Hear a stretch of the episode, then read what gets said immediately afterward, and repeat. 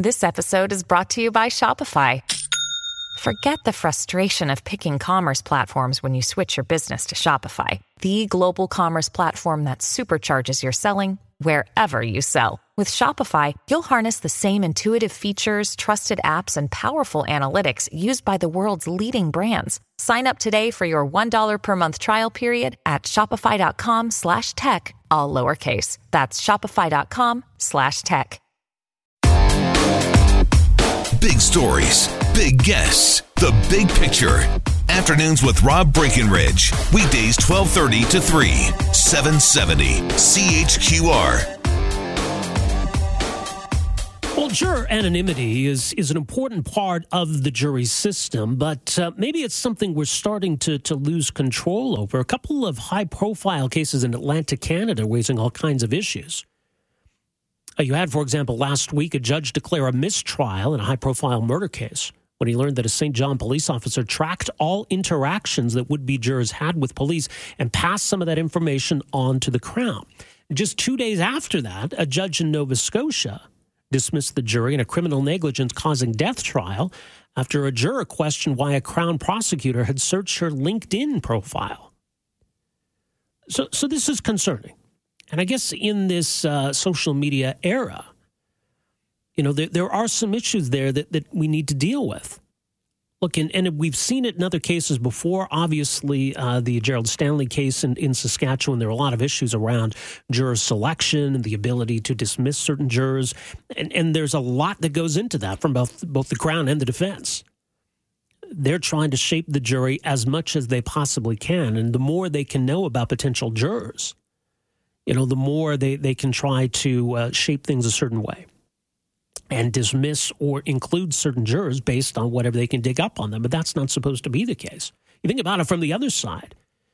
If you're sitting on a jury and it's a murder trial of some kind of high-profile gangster, someone connected to biker gangs or the mob or something else, you really want your name being out there? You really want them knowing the names of you and your other jurors? Right, so it's important to protect that information. And more to the point, as our next guest has been arguing, it's important to support jurors because sitting on juries can be a very difficult and stressful experience. In fact, Mark Farrant says that he suffered PTSD as a result of his own time sitting on a jury. And since then, he's been trying to raise the issue about ensuring that there is support for jurors. Support for jurors after their civic duty is done. Allowing, for example, jurors to be able to talk about their experience with a therapist or a psychologist without violating the confidentiality agreement, the one that stipulates that they're not allowed to talk about the trial with anybody forever and ever after. So Mark Farrant, again, trying to raise concern about these very important issues, and he joins us on the line here this afternoon to talk more about it. Mark, great to have you with us here. Welcome to the program. Thank you so much for having me. Okay, well, tell us a bit more then about what concerns you most about what you've been hearing about these incidents in Atlantic Canada. Well, my understanding is that juror privacy is an absolute, and anonymity is paramount when you're ultimately selected to become a juror in a trial of any kind in the country. So that, as I understand it, is a guarantee. So the media don't know anything about me. The Crown and defense don't know anything about me, my name, my occupation, or anything about me. Those details are supposed to be, as my understanding is, only kept by the jury selection office and certain members of the court, the judge, and the registrar. So the fact that jurors have been identified via social media is very, very, very troubling. Yeah, so this ended up leading to a mistrial in a murder case. So, it speaks to the significance of the story. And a juror had been searched, I guess it was on LinkedIn, by the Crown prosecutor. I mean, it's once you have somebody's name these days, it's pretty easy to go look for them on Facebook or LinkedIn or Twitter or other social media. What do we have in place to stop that from happening? Well, my understanding is that the Supreme Court ruled a number of years ago that jurors' identifications were meant to be remain private and not disclosed to any parties outside of those that I mentioned earlier. The fact that I guess we still don't really understand how those names were passed on, but one only has to really think about how Facebook operates now and the fact that you could take a photo of a group of people, post it in Facebook, and the facial recognition software will start to run in the background and potentially pull up people's identifications if they're on Facebook, and as we know, most people are. So it doesn't take a lot for you to do that. And there was a case in Quebec actually earlier this year. So we've had three cases in Canada where jurors' identifications were disclosed or uncovered via social media and Facebook. That's what was happening in Quebec. And the fact that the only reason we seem to know about this is that the jurors themselves said, why is my LinkedIn profile being accessed, and why is my Facebook account being accessed by somebody in either the police, which was the case in the Olin trial, or the Crown itself in Nova Scotia? It's really concerning. Like, if you think back to the days of like the 30s and racketeering and leaning in on potentially somebody sitting in that panel, I know it sounds abstract, but for me, it really harkens back to those days where jurors' own security is at risk. Because police have the ability, I guess, and this goes back to even before someone would get called for jury duty, they can do background checks looking for criminal convictions, which would obviously exclude someone from sitting on a jury. But that's as far as it's supposed to go, isn't it? Well, and again, different provinces have different mechanisms on how jurors and how the data are acquired. In Ontario, for example, it's acquired through a separate department. And supposedly all those criminal background checks have been scrubbed in the data set prior to the individual getting that summons. We don't really know. It's not really disclosed how that's done, but that's the assumption. And if it's not, then it probably should be, right? We shouldn't be sending jury summons to people who shouldn't be participating in the process to begin with. And obviously all jurors have the opportunity to stand up and provide reasons for not being a member of a panel. And most judges do ask that question before the selection begins. Has anyone been a victim of crime, know somebody close to them who's been a victim of crime, or have you been convicted of a crime? And that's when you stand up and address the court for whatever means is necessary. This issue is getting more attention, and I think a lot of that stems from the work you've been doing to call attention to these issues. Tell us a bit more about Bill C-417 and how this relates back to this conversation.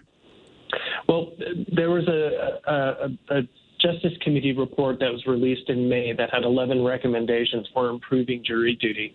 And one of the recommendations was that there be an amendment to the criminal code to allow a juror to address any aspect of the trial, including deliberation, with a medical practitioner or clinician if it caused them ill health. So that's what Bill C-417 is supposed to do. It's designed to provide that allowance for a juror to talk openly about the trial.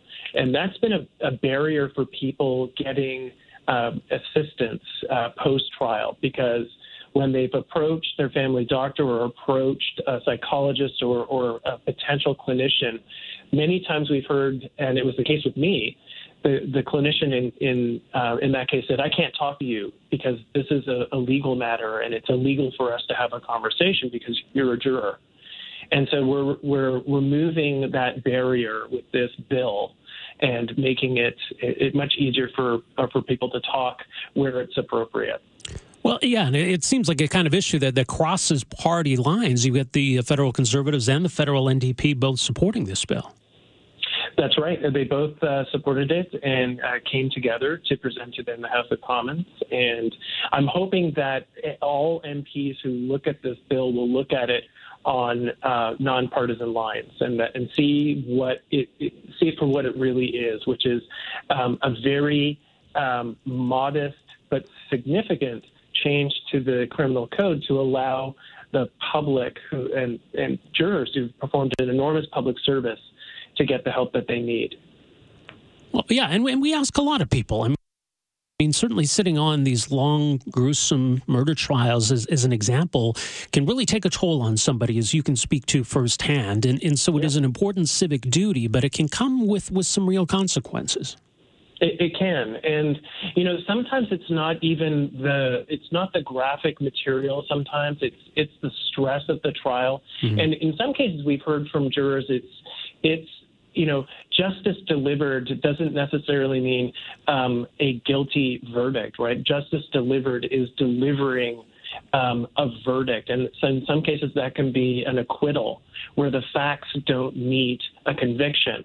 That doesn't mean it's an injustice. That means the jury did exactly what they could do with the evidence that was presented to them. But for some jurors, and I've heard from so many who've said this, they live with this guilt. They live with this anxiety and this sense of remorse, even though they know what they did was quote unquote right based on the facts. They still live with that guilt because they've heard the outcries of victims' families or the like, and they read about it in the media when the media long after they've delivered the verdict produces articles that says the jury got it wrong, and you know that hurts. And some people have lived with that guilt for decades. And so, again, they weren't able to talk about it before. They weren't able to sit down and say to a clinician, you know, this is what happened. It happened in the deliberation room. Now they can. They'll still never be able to speak about it openly, but at least they'll be able to speak about it with a clinician, a family doctor, or a psychiatrist. And on the anonymity side, I mean, you know, it's one thing for the Crown to be, you know, trying to find out more about these jurors. That's concerning enough. But you think about, you know, potentially dangerous people who might be doing so. And that's another side of the stress that a lot of jurors got to deal with. You know, all of a sudden you've got the responsibility for putting a potentially dangerous person behind bars, perhaps with potentially dangerous associates. That anonymity is obviously so crucial. Oh, yeah, absolutely. I mean, we've heard from jurors who've said that, you know, they were intimidated going to the parking lot during a trial itself, let alone afterwards. Wow. In small towns, you know, where everyone knows each other and you're going into the grocery store and the people, you know, some of the family members connected to that case are shopping with you. Not to mention those people who've been intimidated in you know, leaving the courthouse and seemingly being followed. It's not fear mongering. There really are cases where that's happening, and so you know this is why so much more work needs to be done in this space to provide jurors with the same kind of privacy controls and security controls that are in place for everybody else in the courtroom. Indeed. Well, we'll keep an eye on this story. In the meantime, people can follow you on Twitter at Canadian Jury Help. That's CDN Jury Help. Mark, thanks so much for joining us here today. Really appreciate this. Thank you so much, Rob. I really appreciate it. Thanks for having me. All right. Well, thanks for joining us. There you go. That's Canadian juror advocate Mark Farrant. Some interesting thoughts from him on the need to protect jurors and in particular protect juror anonymity.